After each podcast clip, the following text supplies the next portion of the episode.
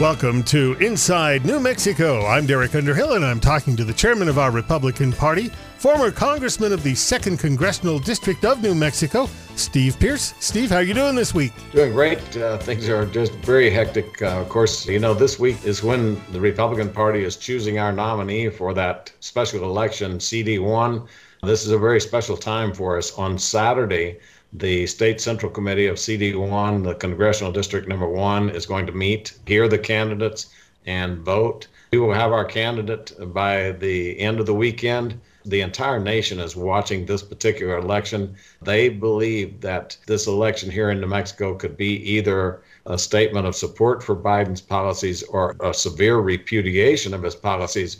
And so let the games begin. We're ready to get into this. And that will be Saturday, March 27th, if that happens. I noticed we have about nine different people that nine, have chosen. Nine candidates. One is saying that uh, she actually wishes she could withdraw, so she may not participate in either the election. But in the meantime, at least eight candidates. We're going to have a very full field, and I think that the state central committee is ready to do their job. There are some people complaining that well, it should be an open election and uh, everyone get to vote.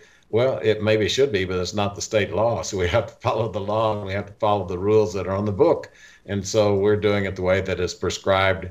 Now, I wanted to ask you about this. This occurred to me. You know how sometimes I sit around and think about things. And so we were told the election in 2020 was the most secure, most honest election we've ever had. And of course, President Trump disagrees with that, and a lot of Republicans disagree. And I noticed a lot of states now are passing laws in their state legislature to do what they did in the 2020 election. So that kind of tells me if they're having to change their laws to do it again in the next election, a lot of things that happened in the November 2020 election were not legal. Why would they have to change the rules if they were legal in the first place? Well, the same thing is happening here in New Mexico, and you're assessing it exactly correctly. That there were many violations of the law, and in fact, I think it was a Michigan court came back and said that the Secretary of State in Michigan had violated the law in the way that she was processing the election. Of course, that worked against Trump in the election, and this overturning, people said, well, now then is there a hope that uh, we can go back and change the outcome of the elections?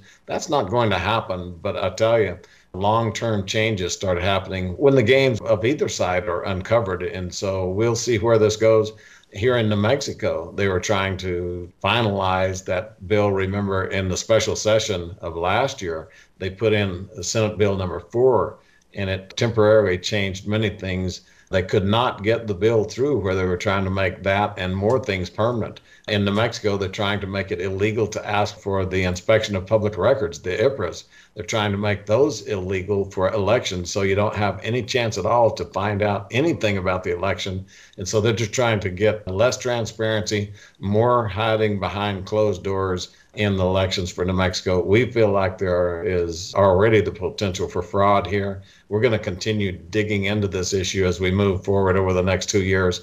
Our elections have to be free and they have to be fair. They have to be without taint because the confidence of the republic is determined a lot by the election process and if people feel like their voices are being heard at the ballot box. So we're going to continue to push on those issues, but you're exactly right. Now states are trying to go in and clean up the messes that they exposed to the public last year so they can now say it's legal for us to cheat in this fashion. Hmm. And I see where Georgia, same thing. All of a sudden, a, a, recording was released of the conversation that President Trump supposedly had there with the Secretary of State, where he asked him for more votes. That never happened. The newspaper that printed it had to retract it after the election. I was able to get the transcript of that through legal channels during the whole discussion of that call. And nowhere did Trump ever extort him, nowhere did he ever pressure him. He was simply saying the same thing that many of us were saying. Look, there were dozens of ways that maybe the system was being used incorrectly. Just reverse one of those. You don't have to follow the law in every circumstance, just follow the law in this circumstance or that one. I think that the margin was like 21,000 votes, and that was his point you don't have to go and change everything, but if you will follow the law in any single element of that election, then that's going to turn it around. And that was his pitch. That's a pitch that should be made. Follow the law, follow the law. And so now then the New York Times has had to admit that they created a false story. And that is probably more than anything else what cost us the two Senate seats in Georgia. I followed those two seats very carefully, very closely. We're helping raise money for that. We're talking each week into an update. And about 2% of Republicans felt like that call was really bad, and the polls showed it. Well, that's exactly the margin that we lost. The widest margin, Loeffler, she lost by about two points, and that's the number of people who would not vote for Trump based on that. And then the other race with Perdue was even closer. So, again, that one statement by the New York Times, that one narrative that was pitched by them, probably changed the outcome of the U.S. Senate. If either one of those Republicans had been elected, all of the madness that's going on in the Senate, the bills that are passing, the things that are taking away our rights, then those would not be passing right now because Republicans would be in charge with either one of those seats. So that's the amount of damage that was done by this one lie. In our third segment, we're going to have an interview you did with Breitbart. In the interview, you talk about the disaster that's going on on the southern border, which was the congressional district you served in Congress, and it's getting worse by the day down there. The press isn't allowed to go down and even see it. And yet, this was all fixed under the Trump administration, and the Biden administration is now saying what Trump did is inhumane, and he has fixed it. Doesn't look humane to me.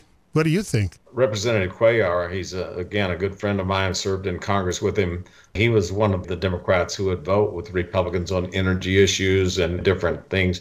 He released photos inside those detainment cages and saw that in the one facility, they've got twice as many per square foot as they're supposed to have.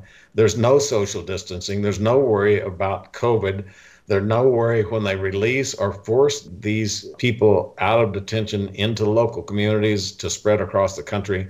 There's absolutely no health precautions, no concerns about COVID. And so it's completely out of control. And those photos that were released inside those facilities by Representative Cuellar have really caused a great turmoil. It exposes the hypocrisy of the left, who completely was declaring that, that Trump had kids in cages Trump was only doing what Obama had set in motion. But then the probably the most surprising uh, element was that uh, Sheila Jackson Lee, again, I served with her. I traveled with her on congressional delegations. At one point, brought uh, she and other members of the Homeland Security Committee to the border in New Mexico to show them that all we had for border security was a barbed wire fence in certain areas, and it was even laying on the ground. It wasn't even hanging on the posts. So I know that she's seen the border. And she came out this week saying that Biden's things, they don't seem to be working. That's pretty harsh criticism from somebody who's always been on the left and, and the very extreme left. And so it looks like Biden's whole narrative is beginning to come unspooled. And the press is now starting to ask significant questions. How come we can't get in and see? They're being eliminated. They put him in office but they're being eliminated from oversight and they're starting to get very nervous about it because the American people are reacting in number one, fear, because the fear of COVID coming across the border, the anger at the trafficking that's coming across the border, the sexual abuse of kids and minors in the hands of coyotes or cartel members it's an absolute disaster. But our third segment goes more deeply into that. But again, Democrats beginning to break with Biden on this issue of the border. Steve Pearce and I will be back with more in just a moment on Inside New Mexico. On behalf of the New Mexico Department of Health, take COVID 19 precautions. Wash your hands frequently for 20 seconds. Don't touch your face. Use a tissue or your elbow to catch your sneeze or cough. Avoid large gatherings and close contact with sick people, especially if you are elderly or high risk. If you have a cough, fever, or shortness of breath, stay home from work or school. Do not go to the ER or doctor's office without first calling the coronavirus hotline. And avoid all unnecessary out of state travel. Help prevent the spread of COVID 19. Welcome back to Inside New Mexico as I chat with our chairman of the Republican Party, Steve Pearce. And Steve, COVID 19 continues on. Dr. Fauci is making statements, and Rand Paul had an interesting bout with Dr. Fauci. And of course, for people that don't know, the senator from Kentucky is a doctor. Tell us about this back and forth. Well, he's a physician, but I also knew him pretty well. He was one of the baseball players from the Senate. Uh, not many of the senators would come out and play, but he did. And we both played in the outfield. So we got to stand out there and chat a lot. And then I uh, bumped into him quite a bit uh, since I've uh, been out of Congress. And he's always very thoughtful. And I like his way of questioning. Many times, the people who give answers are able to kind of twist their way here and there and Rand Paul, Senator Paul, does not let them do that. And so listen to this exchange, which I think is fascinating and a great exchange. Listen as Senator Rand Paul from Kentucky takes on Fauci and his continuing mask mandate. You're defying everything we know about immunity by telling people to wear masks to have been vaccinated. No. Instead, you should be saying there is no science to say we're going to have a problem from the large number of people being vaccinated. You want to get rid of vaccine hesitancy? Tell them they can quit wearing their mask after they get the vaccine. You want people to get the vaccine? Give them a reward instead of telling them that the nanny state's going to be there for three more years and you got to wear a mask forever. People don't want to hear it. There's no science behind it. Well, let me just state for the record that masks are not theater. Masks are protective. And we have immunity people, there, theater. If you already have immunity, you're wearing a mask to give comfort to others. You're not wearing a mask because of like any sign. I, I totally disagree with you. There is a congresswoman from the 3rd Congressional District of Colorado who has some interesting views on the Equality Act. Tell us about her. Well, Congresswoman Boebert from Colorado is, first of all, she joined the Freedom Caucus. Not many women wanted to be in the Freedom Caucus because it really is out there on the hard edge, holding management, holding our leadership in the Republican Party accountable for what we campaign on. And so she's a member of that, which tells you a little bit about her, uh, the strength of her character. But she's taking on these huge issues. So she's just breaking the Equality Act apart it's the one that says that everyone out here is equal, and she's saying, no, what it's going to do is create inequality. But I want you to listen to her clip. But in that clip, she also deals with the fact that Congress, Pelosi, is trying to kick out one of the duly members uh, who are elected in Iowa. She was only elected by six votes, but the Secretary of State twice confirmed the margin of victory. It doesn't matter if it's a thousand votes, a million votes, or one vote. Uh, the vote is supposed to stand. But uh, Nancy Pelosi, with just a very slim majority in the House of Representatives, like a seven vote majority, it's easy to lose seven votes out of your 219. So she's got a very slim margin and she's trying to figure any way she can to pick up another seat. These are things that are very unsettling about the way the left looks at elections. But listen as Representative Boebert takes shot at the Equality Act, but then also this uh, question on that Iowa election. I've decided I don't want Democrats to call me Congresswoman. I want them to acknowledge that man is a gender neutral term and they can call me Congressman Boebert. Colorado Representative Lauren Boebert getting a lot of attention for her strong views on the Equality Act and plenty of pushback as well. Congressmen or woman. Boebert joins us now. Good to have you with us tonight. Thank you so much, Shannon. And you know, it's just too easy to trigger these liberals. Uh, it, just something as simple as saying that man is a gender neutral term uh, has totally ignited in the United States of America. But I, I'm starting to enjoy this here in DC because it's just so easy. Yeah, I get the feeling that you are. To those who love or do not love your positions, they're definitely getting front row seats to your opinions. And listen, that's what you're here to do. Shannon, we have a great document in the United States of America. It's called the Constitution. And the 14th Amendment says that we are all equal under the law. And Democrats continuously want to create uh, upper echelons and just different classes of people and elevate people above one another and create division while doing so. If we uh, just go back to the Constitution, it's really simple. We are all equal under the law. And if it's really protecting religious freedoms, then why didn't we include the Hyde Amendment in there? Why are we using tax dollars to fund abortions? Why are we forcing doctors to perform abortions who don't want to? So, I mean, that statement is garbage, like most of the stuff that comes from that side of the aisle in the House of Representatives, unfortunately. But if really government stopped for a second and said, hmm, maybe we aren't smarter than the American people, and just kind of pulled back on the reins a little bit and let Americans live their lives, uh, we can get rid of this divisive behavior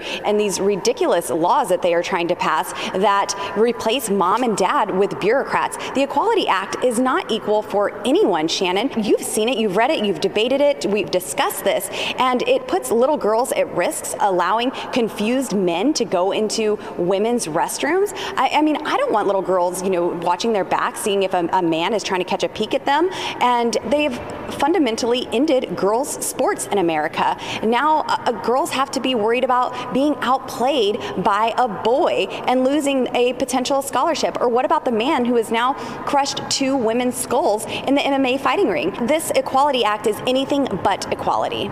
Really quickly before we go, I want to ask you about uh, Congresswoman Mariannette Miller Meeks. She's been seated in Iowa. Her challenger, the Democrat who lost, uh, I mean, she was certified by the state, Miller Meeks mm-hmm. was, and she was sworn into the House, uh, has now appealed to the House Administrative Committee to review those votes. It was a six vote margin. It's a close one. She didn't go to court. She's come to this House committee potentially to unseat a sitting member of Congress who has had a certified election. Quickly, your thoughts on that? I really believe that the Democrats just hate women. This is a war on women. They've ended women's sports with their Equality Act here. They're trying to steal an elect- election from Mariannette Miller Meeks. They have unseated a female representative in the GOP. Uh, this is a full on attack on women and mainly conservative women. There were more women elected to the GOP than ever before, and it's because we've been watching Democrats. We've been watching how they message, we've been watching their policy, how they communicate, and so many of us stepped up to win win our elections in 2020 because we are saying the Democrat Party and their women who they have elected do not represent me. They do not represent my country, the country I know and love and will soon send my children out into. Look, Shannon, I am so happy and proud to be the first woman and the first mom to represent Colorado's third district, but that's not why I was elected. Republicans don't play these gender identity politics, but Democrats certainly do, and uh, they can't stand when strong women win their seats and challenge their narrative. So they do anything that they can to try to destroy and even remove us by stealing an election from people like Mariannette Miller Meeks.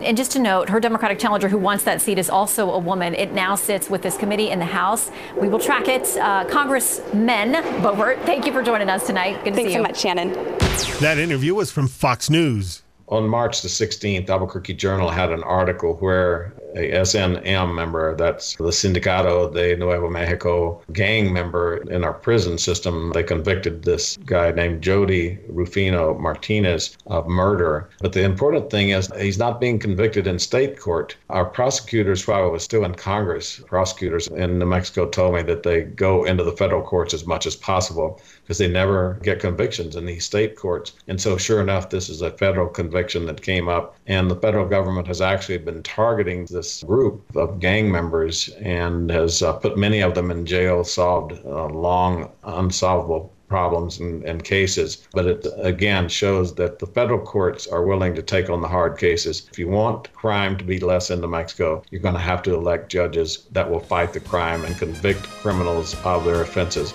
We'll be back with an interview Steve Pearce did on Breitbart in just a moment on Inside New Mexico. National Guard and Reserve members are true leaders, both in the military and in the workplace. They are highly skilled and get the job done every day. Employer support of the Guard and Reserve, ESGR, can help you recruit top notch service members to your workforce. Hiring Guard and Reserve members is good for your business and good for your community. Visit esgr.mil/employers to learn more.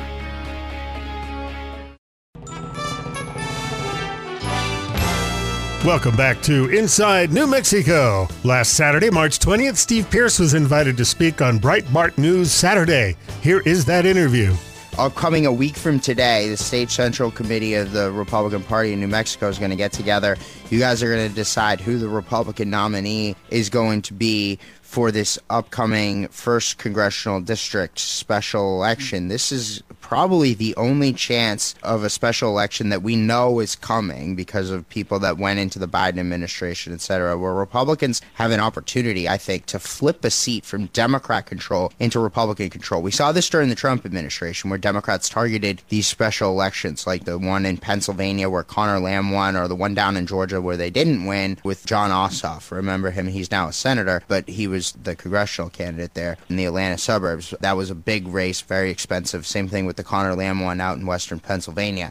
Now the shoe's on the other foot, and the Republicans have a shot at flipping a Democrat controlled seat because Deb Haaland, the now Interior Secretary, vacated that first district. And you guys are going to pick a candidate. What are you looking for in a candidate? Can you tell us about the process? How is this going to go? What are you guys going to be deciding on? Well, we have 135 members of that state central committee in that one congressional district, and it's just that piece of the central committee that will vote. Mm-hmm. We'll be on the Zoom call. We've got nine candidates that put their name in the hat. We will pick one of those candidates, and then that'll be our candidate in the general election, which is going to be on June the 1st. So these special elections always have a very short fuse. We have got to hit the ground running. We're already talking to the RNC about sending in the help. We're talking about getting our volunteers knocking doors. We had a tremendous turnout effort in 2020. We turned out uh, more Republicans than had ever voted in New Mexico, so we've got to do the same thing. But the overreach of the Biden administration, the chaos that they've got going on at the border, the damage they're doing to the New Mexico economy, to taking away our budget for teacher pay. All of those things are beginning to soak into the public, and they're saying, wait, there is a difference between Democrat, Republican. Look at the Republican states. Kristi Noem never shut down South Dakota at all. Their infection rate is the same as ours. The mortality rate is the same. You mean we didn't have to do all this stuff? Our kids didn't have to be out of school? And so people are asking significant questions between Biden and Michelle Lujan Grisham, our governor, that just believe this is a pickup opportunity for the Republicans nationwide. It would set the Democrats' House upside down when we win this race. And so we're all in for it. Right. So this is a D plus seven district, according to the Cook Political Report. So it is a little bit tilted towards the Democrats in terms of voter registration numbers. But given the national trends, things like you mentioned there, the border crisis, the way that the Democrats have mishandled the coronavirus pandemic, and the energy issues that we've talked about, all of this stuff over the course of the show, all of that stuff is going to make this really a national referendum on the Biden administration. Can you tell us about some of the things you intend to focus focus on? Border, crime, education, and the economy. All four of those are central to New Mexico right now. Just your everyday parent feels like their kids have lost a year. You cannot lose one year out of 12 and have your kids competing on the national and international stage for jobs, scholarships. So that's a pretty big deal. We have the other issues that are huge. This legislative session is wrapping up today for New Mexico. Been in for 60 days. The Democrats have done crazy things. The most radical abortion bill in the country. They were looking to raise taxes until the stimulus bill bailed out all of these blue states that didn't have a clue how to fix their budgets. Just the job losses are, are huge in New Mexico, and so people are going to be wondering about all those things. We're going to be talking about them all the way through the election. The other big issue that we're seeing is this burgeoning border crisis. Biden undid a whole bunch of different things that President Trump had put in place, like the Remain in Mexico policy. Biden brought back catch and release, which President Trump got rid of. We've seen Biden rip up deals that President Trump made with Mexico, with the uh, various Northern Triangle countries like Guatemala, Honduras, Belize, etc. So we're seeing this massive influx of people at the border. New Mexico is obviously one of the four border states. What are the effects that are happening there in the state I just returned from two days uh, traveling in the border counties uh, mm-hmm. that border Mexico here in New Mexico. They're number one frightened at the influx. Uh, people that I used to represent in Congress, and and frankly, we had to push the Bush administration to enforce discipline on the border as much as we had to push the Biden administration. And those same people who finally got some security are suddenly being overrun by people coming across illegally across the ranches, killing the cows, disturbing the livestock We are seeing a great fear in our border communities that COVID is just going to run rampant. According to the government reports, 12% of the people crossing the border have COVID. That's a huge number compared to just your regular population. So they're being forced out into these communities here. The communities have no way to deal with them, no way to take care of them. Then you have the unaccompanied children that are being housed somewhere. Always the media and the Democrats were screaming about the cages that the kids were kept in. Well, those were set up during the Obama administration. I was representing this district at that point, was touring those camps, and they set them up. Trump simply continued to use them. Well, now then they won't let the press or any of us in close enough to see. So you've got 600 kids a day coming across that are unaccompanied, some as young as six years old, toddlers that are being put into the hands of traffickers in the hands of coyotes, just turned loose by their families with people they don't know. It's a catastrophe that is unfolding, and the border communities here in this state are just alarmed at what's going on.